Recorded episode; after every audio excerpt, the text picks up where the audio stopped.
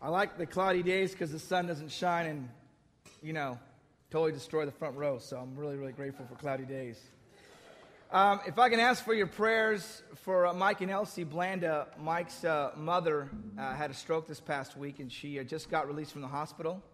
So she's got some, uh, some, some vision challenges now. Uh, be, please be praying for their family, for, for her to have a full recovery. She's had, this is her third one, I believe. So um, just be praying for Mike and Elsie and, and, make sure you get some time to encourage them today in the fellowship. Amen? Um, turn your, in your Bibles to the book of Amos. We just finished our first principles. Now, what do we do as a church?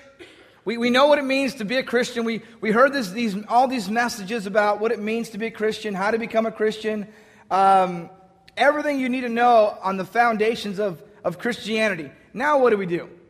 What do we do with these messages or this, this what, what God has told us through the Bible? And the book of Amos is an interesting book, and I, I like it because I entitled the lesson Just Like You. And gonna, it's going to make sense in a few minutes when I explain what that means. But Amos, in many ways, is just like you. Just like you. Um, to give you a little background, uh, Amos was a prophet. In, uh, and if you, if you know your ancient history of, of Israel, of the Old Testament, uh, it was once united all together under King David. You know, the King David, he's pretty famous. And then Solomon, it was united. After that, it got divided into two halves. One was called the northern, and one was called the southern. And the northern had 10 tribes, and the southern had two tribes. The southern was the city of Jerusalem, and the northern, their capital was Samaria. So, to understand the context of Amos, Amos is from the southern part of Judah. But he has, he goes into the northern part to give a message to the people and to the priests and to the king, Jeroboam, the second one, not the first one. It's about 750 BC. Um, other prophets that lived during Amos's time were Hosea and Isaiah. So just to give you a little context, that's kind of what's happening in the book of, uh, in the book of Amos. Um, and what his message is and what God is concerned about in this book is God is concerned about a lack of justice and a lack of love from all the nations surrounding Israel. Not just Israel, God's people themselves, but even some of the foreign nations. Look at Amos chapter 1, verse 1.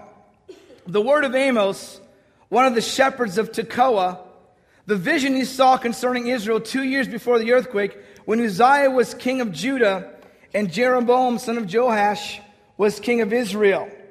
Um, interesting map here. This is the Judah, the two tribes. This is Israel, the ten tribes. If you can see there, there is Samaria.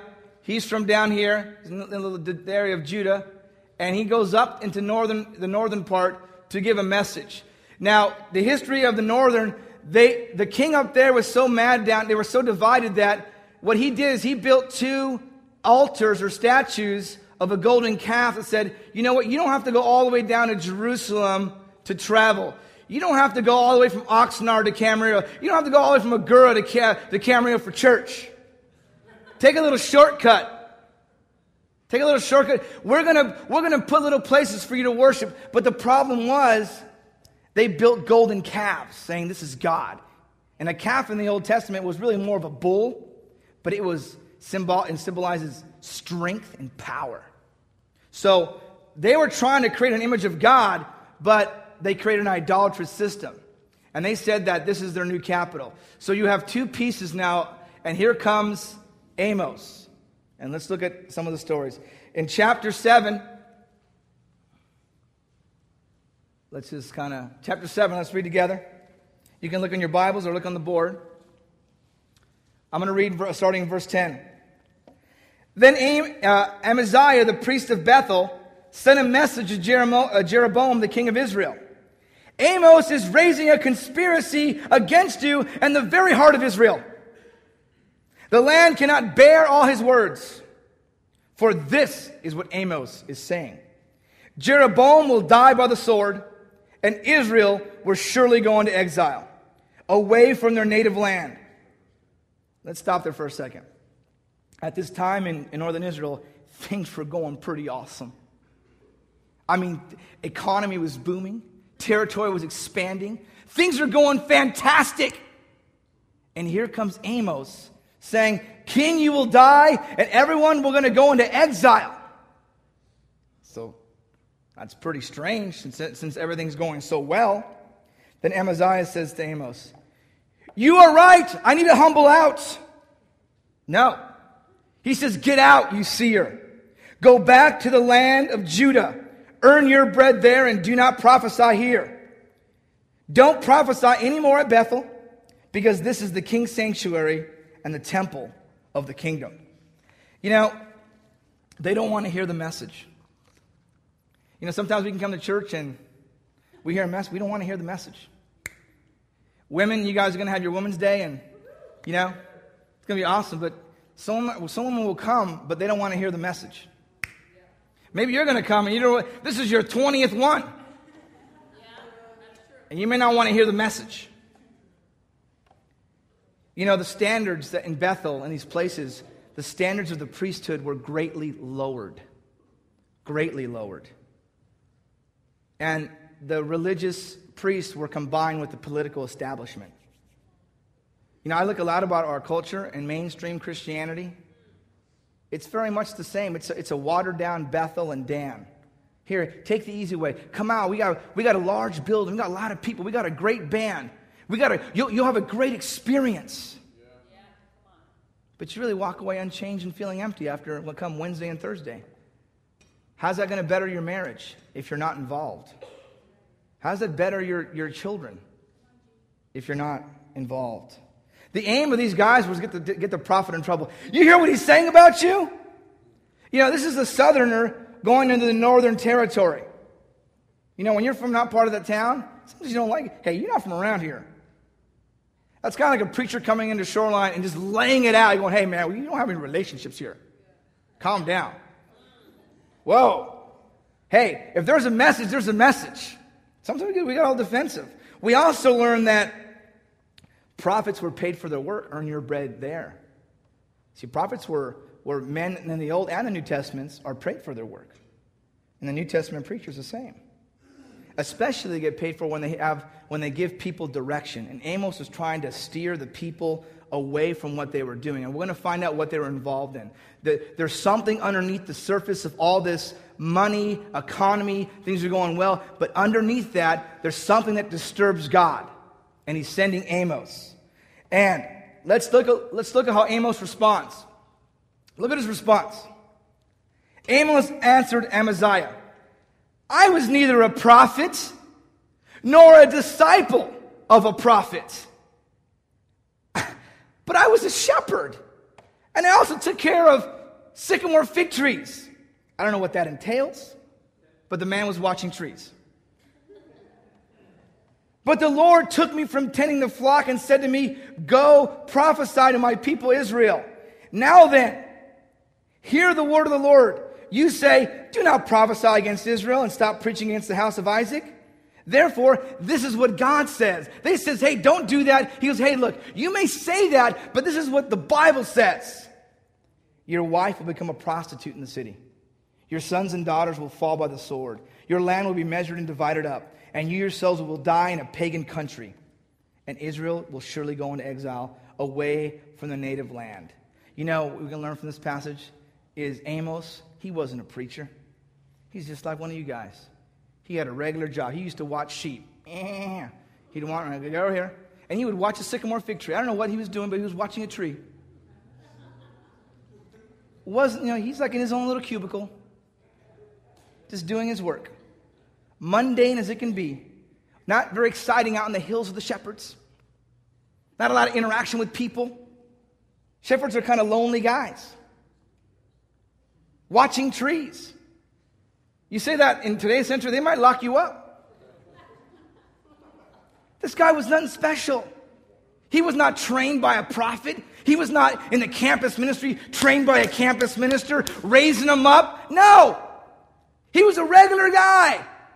But God said, gave me a message that I have to give to you. You say this, God says this. Can you imagine that? The conviction to stand up and stand out. We just went through first principles. It's time to stand up and stand out because God gave you a message. Do something with it. Don't just watch the, the fig trees anymore. He gave us a message. This guy was a simple guy, untrained, ordinary man. Doesn't remind you of the apostles? Unschooled? God will take anyone, God will use anyone. And he, and he, he defends himself, just like Paul had to defend himself in the New Testament.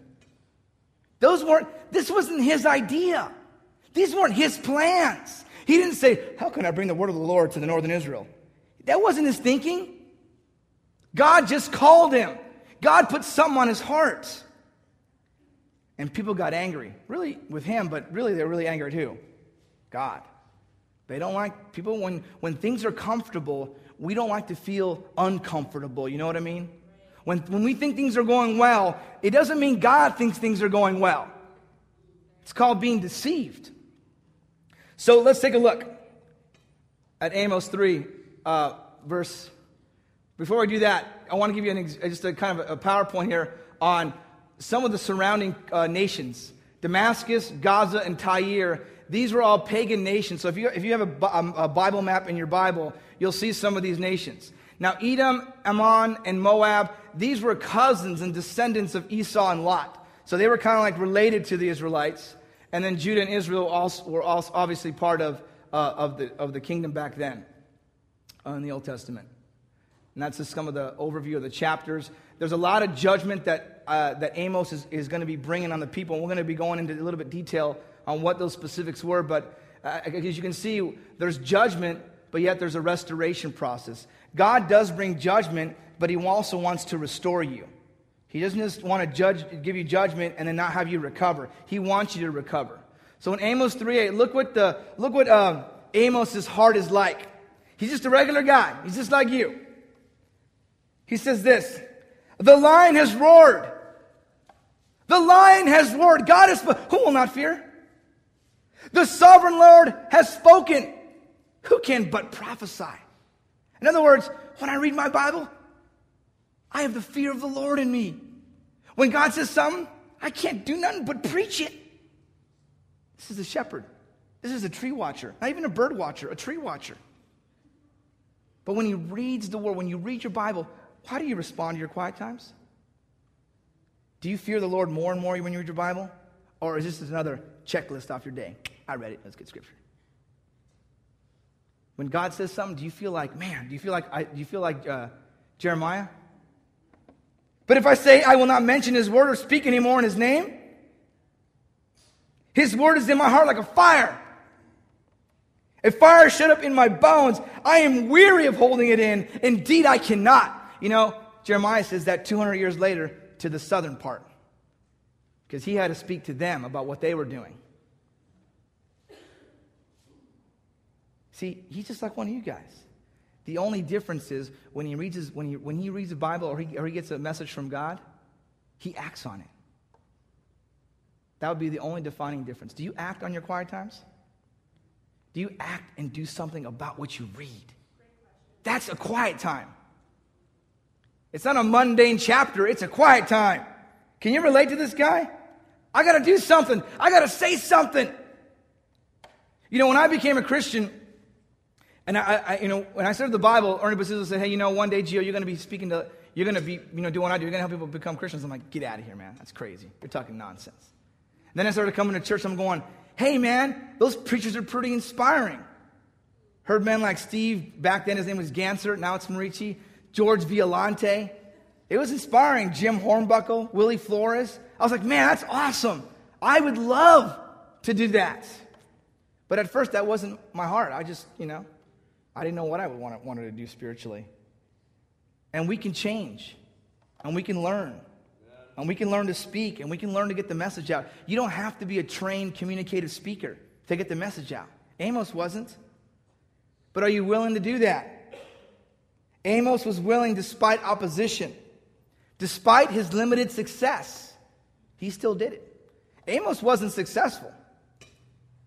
In fact, northern Israel gets sacked by the Assyrians later. He didn't, it wasn't like he converted a nation. It wasn't like he was Jonah, went over to Assyria, all bitter and, up, and all uptight, says, You better repent or God's going to destroy you, and the whole nation repents. It wasn't that easy for Amos. And you think Jonah would be fired up, but Jonah was discouraged. They responded. Amos didn't have that kind of success. And neither did Jeremiah. But are you willing to still speak the words of God even though you're not having success? That's the difference. That's, that, that's the Christian inside of us all. Now, turn your Bibles to Amos chapter 7. Look at verse 1. We'll go back a little bit. This is what the sovereign Lord showed me. He was preparing swarms of locusts after the king's share had been harvested, and just as the late crops were coming up. When they had stripped the land clean, I cried out, Sovereign Lord, forgive! How can Jacob survive? He is so small. So the Lord relented. This will not happen, says the Lord. Let me explain. You know, the, the, a lot of times in the Old Testament, when you, see, when you see, hear the word or see the word locust, it's a vision of, of symbolic of an army coming. And lo, what locusts do, locusts devour everything they land on. But look at Amos's heart. He cares. He says, you know, he doesn't say, they deserve it. You're right. Bring judgment. I've preached. They've not listened. Go get them, God. He, he cares. He says, no, Lord, forgive. Forgive. Look in verse 4. This is what the sovereign Lord showed me. The sovereign Lord was calling for judgment by fire. It dried up the great deep and devoured the land. Then I cried out, Sovereign Lord, I beg you, stop. How can Jacob survive? He is so small. So the Lord relented. This will not happen either, the sovereign Lord said. You know, again, Amos intercedes. He has a negative message for the people, but he doesn't want to see the people hurt. He cares. These aren't even his people. He's not even from this area, but he cares.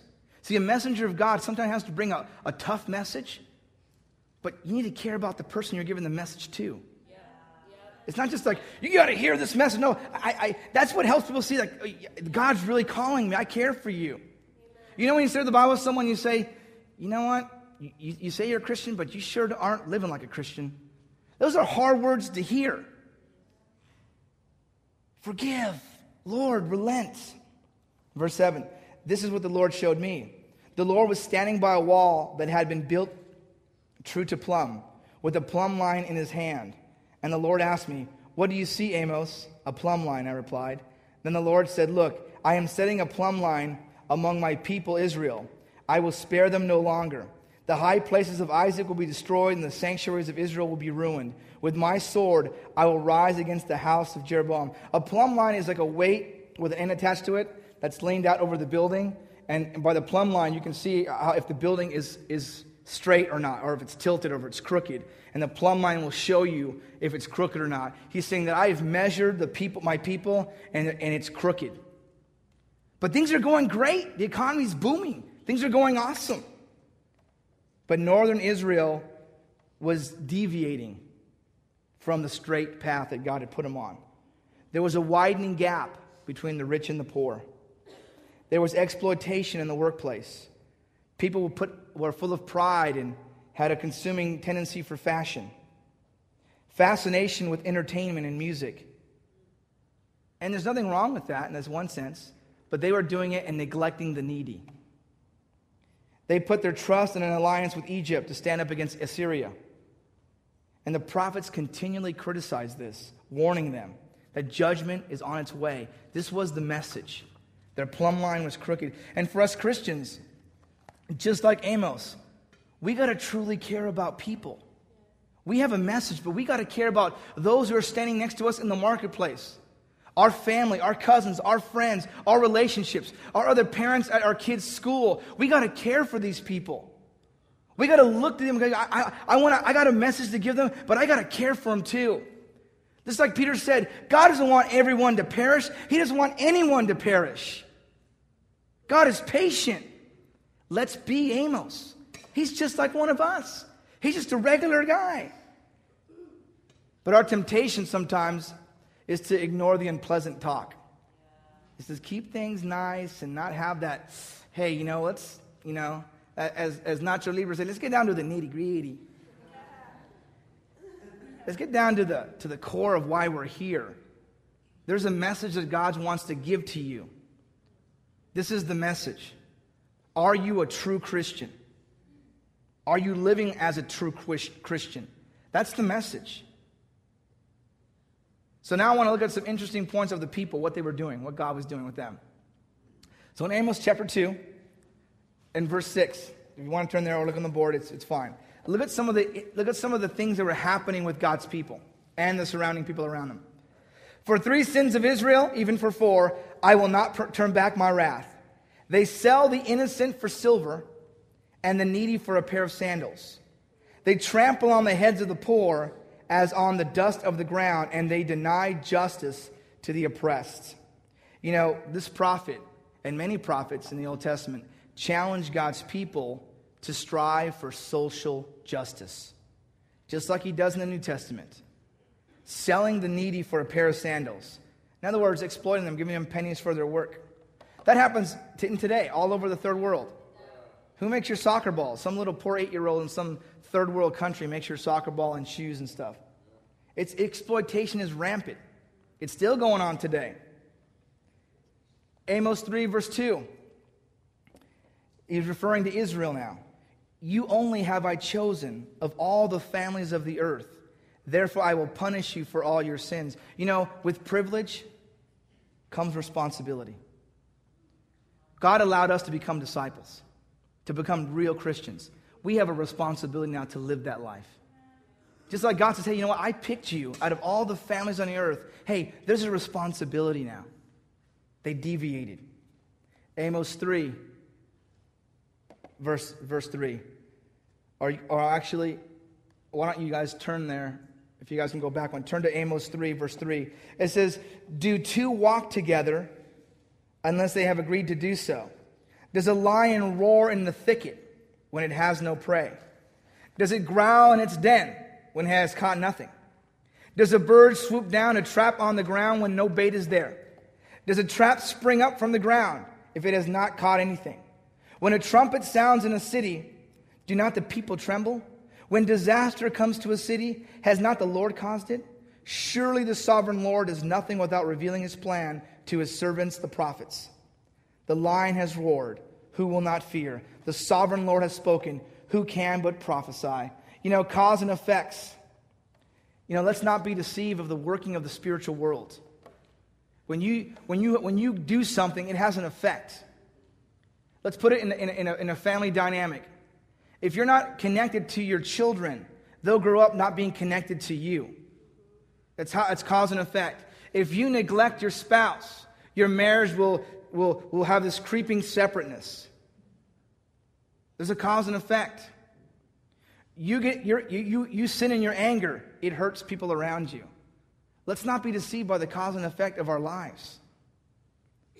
Now, in Amos chapter 4, um, I think I have this 4 verse 1. This is pretty colorful, I thought um, for Women's Day. This is a, a good, maybe a good little you know, reminder to, to maybe get off the couch. It says, Hear the word, you cows of Bashan. The Lord said it, not me, on Mount Samaria. You women who oppress the poor and crush the needy and say to your husbands, Bring us something to drink, boy.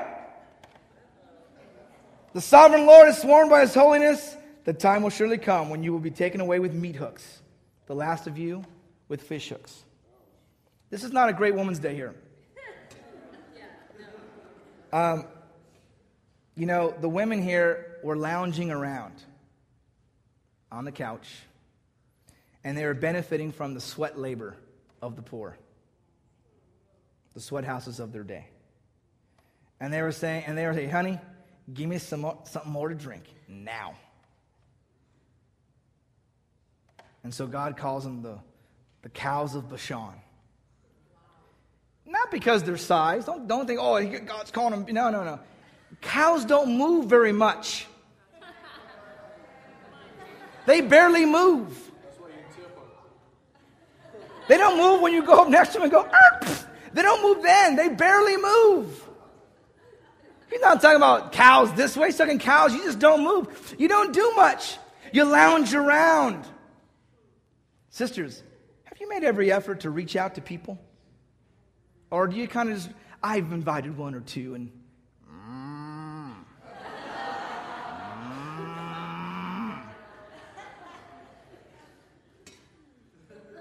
You got two weeks, two more weeks. Do you care about the people around you? Because you know how the Lord feels when, sisters, when you lounge around, you know how He feels about you. Here it is.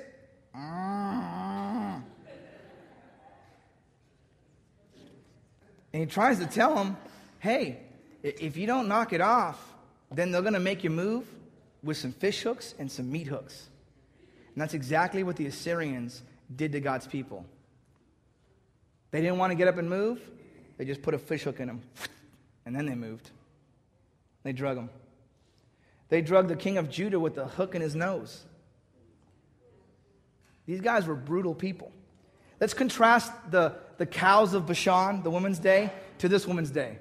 Ah, much better. Likewise, teach the older women to be reverent in the way they should live, not to be slanderers or addicted to too much wine, but to teach what is good. That's a little better Woman's Day, isn't it? Not? Teach what is good. This is why they say this in the New Testament. Don't be like they were back then, because judgment came upon them. Be like this. Teach what is good. Do what's right. Women, don't lounge around. I work for a living. I'm not talking about you're working. Everyone has to work. I'm talking working for the Lord. Everyone's got a job. Everyone has to work. We understand that. But working for the Lord is a different arena. I'm tired, you. You don't understand. Believe me, the world is run by tired people. They, we, everyone understands. Everyone's tired. But the work of the Lord has to be done. You guys can be the women of God that you've been called to be. Teach what is good. Amos chapter 5. Look at this. He says, Seek good, not evil, that you may live. Think about Romans 12, verse 9. Think about that passage, how that, how that correlates. Then the Lord God Almighty will be with you, just as He is. Hate evil, love the good, maintain justice in the courts. Perhaps the Lord God Almighty will have mercy on the remnant of Joseph. You know, Amos challenges the lack of justice in the court system. The lack of justice. You know, our court system sometimes, they let criminals go away on technicalities. That happens a lot. There's an injustice in the court system. It, was, it happens then and it happens now. Sometimes murderers are let free on a technicality. And these fancy lawyers find that technicality and exploit it, even despite there was a confession. It happens a lot. In many nations, in the third world nations, justice is lacking. Justice lacks. Try going to Sudan. If I'm hungry, I'm going to go and raid your village, kill everyone in it, and take your food. There was no justice. People weren't being arrested. Just in Haiti after the earthquake, women were scared because they, were, they had men running around the country raping the women. This is right after the earthquake. No one was safe. In Africa, a few years ago, a different, uh, a different African tribe was, was, was really killing off another tribe because some beef back in the day. And if you're breastfeeding your women, they cut off your, your whole chest.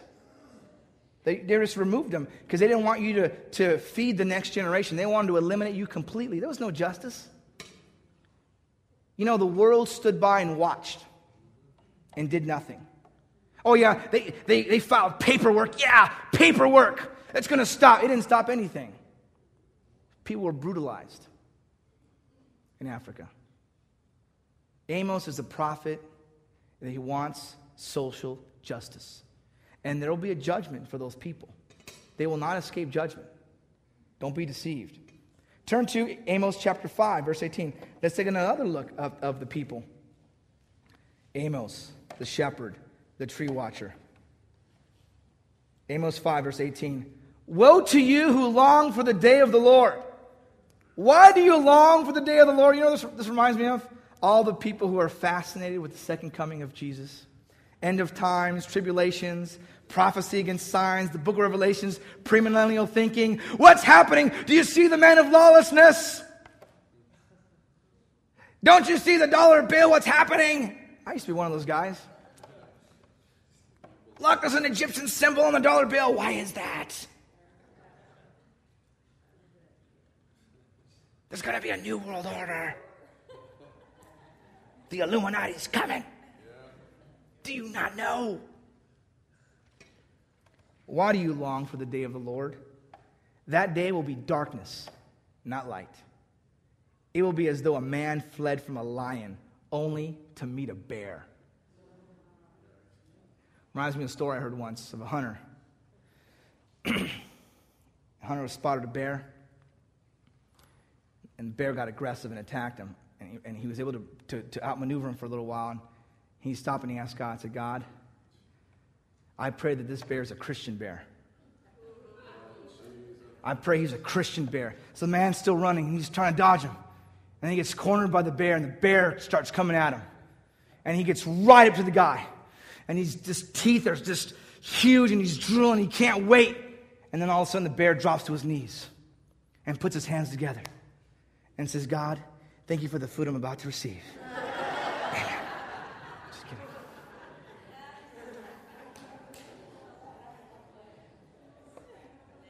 It will, be, it will be as though a man fled from a lion only to meet a bear. As though he entered his house and rested his hand on the wall only to have a snake bite him. Will not the day of the Lord be darkness, not light?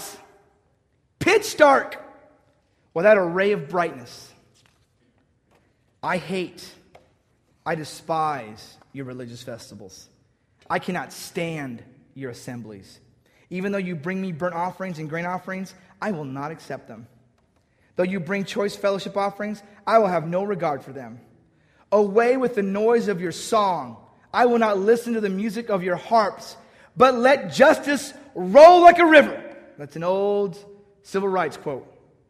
Righteousness like a never failing stream. Martin Luther King quoted that passage because in the early 50s, there was no social justice in America. Even the Christians defended having slavery in our country. Because in the, you know, in the Bible it said slaves. So they were like, yeah. But that was an ancient culture. And culture evolves, and it's awesome. But why do you look forward to the day of the Lord? And here's my advice to you don't get caught up into that. Nobody knows. The Lord says it's going to be dark anyway, and it's going to be scary. You think you're going to escape one, the lion, and then boom, a bear. It's a scary time. Focus on the here and now. I'll, I'll tell you what's going to happen at the end times. When it happens, I'll tell you. When it happens, I will tell you what, what's ha- happening. Uh, we will know. You'll be in it. Because in reality, no one really knows.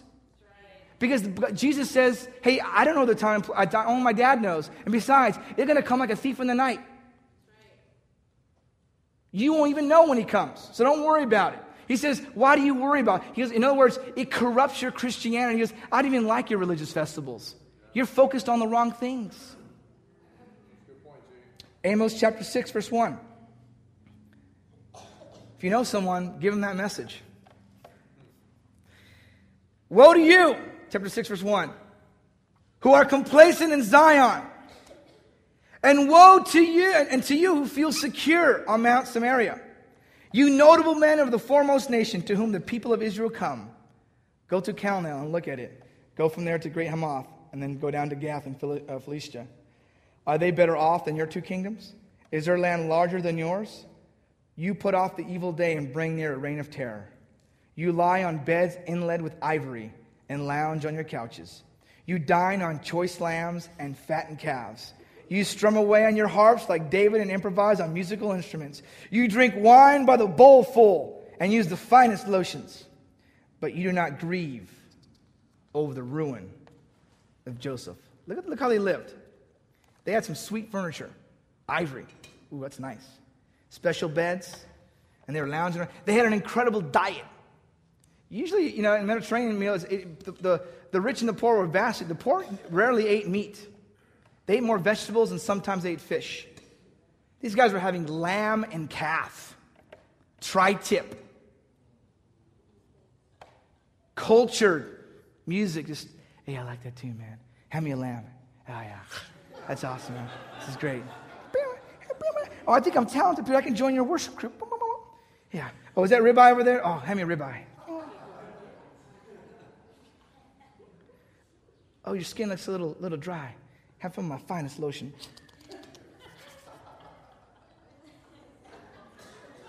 These were the people. Now, is anything, gee, are you saying I can't, you know, I can't have, you know, I have eczema. I can't have like fine stuff. I'm not saying that. What I'm saying is that they weren't grieving over the, over the status of their fellow man. They didn't care about those who were suffering, those who were needy, those who were, they didn't care. There's nothing wrong with having a nice ribeye and putting a little, on mm, my little eczema. Fine. But their hearts were hard to the injustice. That was the problem. They don't, they don't mourn over the ruin of Joseph. They're not saddened by the state of other people's lives. They're only concerned about themselves. And that's a problem with God. Women, Women's Day. If you're more concerned about yourself and how you feel, that's a problem with God. You can't just shut yourself up and, you know, I earned my bread, I'm out of debt. And I'm no, no, no. You have to have a concern for people too. The people had no reaction, certainly not grief. They should have been compelled to act, to do something. Now look in chapter 8, verse 4. Amos. This is the people of God and the pagan nations. Check this out. Hear this, you who trample the needy. Wow. And do away with the poor of your land. You know, they're like, you know, the poor is, they're, they're, they're bringing down the housing market. Get them out of here. I mean, they want them gone. They don't even want to see the poor. Get a job. Saying, when will the new moon be over? That we may sell grain and the Sabbath end, that we may market wheat.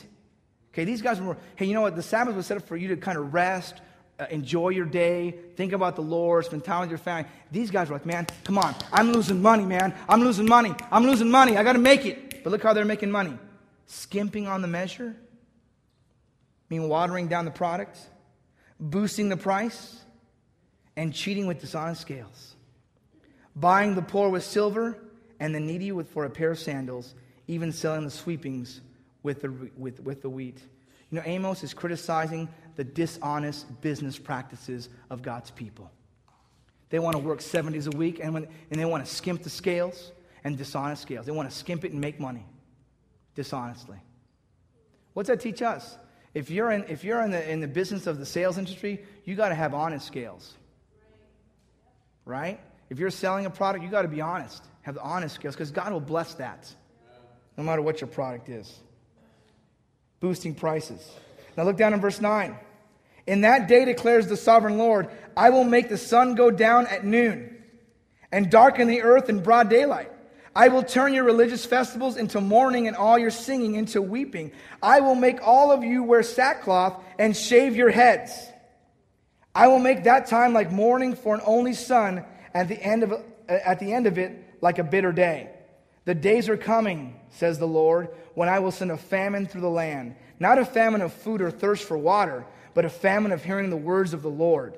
People will stagger from sea to sea and wander from north to east, searching for the word of the Lord, but they will not find it. This is a judgment day that's coming. Not the judgment day, but this is a judgment day.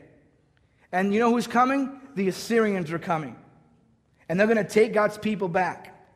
And the capital of Samaria falls in 722 BC. It falls by the, by the nation of Assyria. And if we're the people of God, and if we claim to be enlightened, what makes us think that we'll get away with living double lives?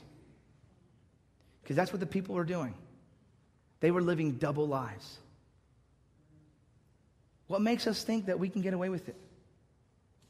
We have this secret Christian life and then a secret pagan life. God sees all. And we think we're going to get away with these things. God holds us accountable. He really does. Appreciate the preteen ministry, serving the poor and needy. I want to lift up the parents. You're doing good. You're teaching your kids to care about those who are less fortunate than us. That's good stuff. There we go. There's some more. They're the kids. They're learning at this age to, go, to have a heart for the needy. My parents never took me to one of those places. So I grew up with more of a callous heart for the needy. I have to work uh, my heart being soft for them. I work up, hey, dude, get a job, sucker. That's so, that, was, that was the mentality I grew up with. You're poor because you want to be poor. Some people are poor because they don't even have the ability sometimes, and they're stuck. I believe you have to help them get a plan for their lives. Sometimes they just need someone to guide them, and they can be successful. In America, anyone can be successful. Anyone can go from rags to riches. It's, it happens all the time. But what I'm telling you is that sometimes we got to help them get a plan. Appreciate the parents. And look at how the book ends. Look at how it ends. Behold, the days are coming when the plowman will overtake the reaper, and the treader of grapes, him who sows seeds, when the mountains will drip sweet wine, and the hills will be dissolved. Also, I will restore the captivity of my people Israel, and they will rebuild the ruined cities and live in them. They will also plant vineyards and drink their wine and make gardens and eat their fruit. You know, God is telling them this before they even repent. Because God gives them a vision of, because He knows what's going to happen. He goes, I know you're going to change.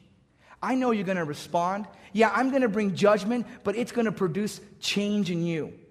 When you're challenged by the Bible, that's a good thing because it produces a change in us.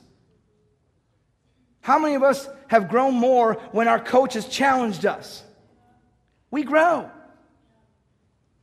I will also plant them on their land, and they will not again be rooted out from their land which I've given to them, says the Lord Almighty.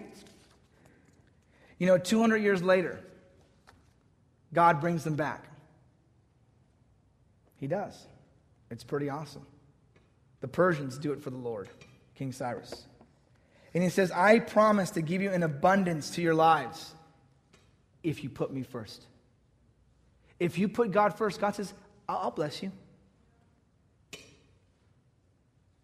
And the theme of this book is Amos is challenging the callous hearts of the people because of their self idolatry and their callousness to the fellow man. He strikes them down in the hopes to return them to Him. You know, why do you discipline your children? In the hopes they change their heart, correct? I mean, wise parents do that, right? The foolish ones leave them, oh, let, let them be. And then they, they don't change because they stay in that state of rebellion. That's why we do it. You know, from this time it was preached to when the Assyrians came was about 38 years. Things were looking good, things were going great. But in 38 years, the, all these things came to fruition. We live in times in, in this world where there's human trafficking and slavery in today. In America. Women get, uh, women get enticed to come to America, I'll get you across the border, and they end up in a brothel. In America, there's greedy and dishonest gain. Look at our financial markets. They almost collapse because of greed. Look at the bribes in America. Look at the bribes in the politics of America.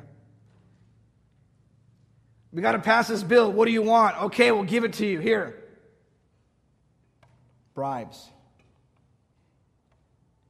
In America, we are comfortable, right? We're comfortable people. And sometimes we need to get shaken up a little bit. And I want to challenge us not to be callous toward the poor and needy. Here's some things we can learn. When we ignore God's warnings, He disciplines us. Yet his judgment is followed by a blessing. And God works among the nations and cares for all the nations, not just, you know, us. He cares for all the nations. And God works everywhere. And also, this teaches us, this, this book, is that you can reach out and change the world. He's just like you. In fact, you probably have a better job because he was just watching trees. He came out of the farms of Oxnard. So, man, I was picking some strawberries and watching this tree over here, and uh, the Lord put something on my heart. Now, that is the modern day equivalent. So, what do we do? We go into the world and we deliver the message. To God be the glory, and thank you.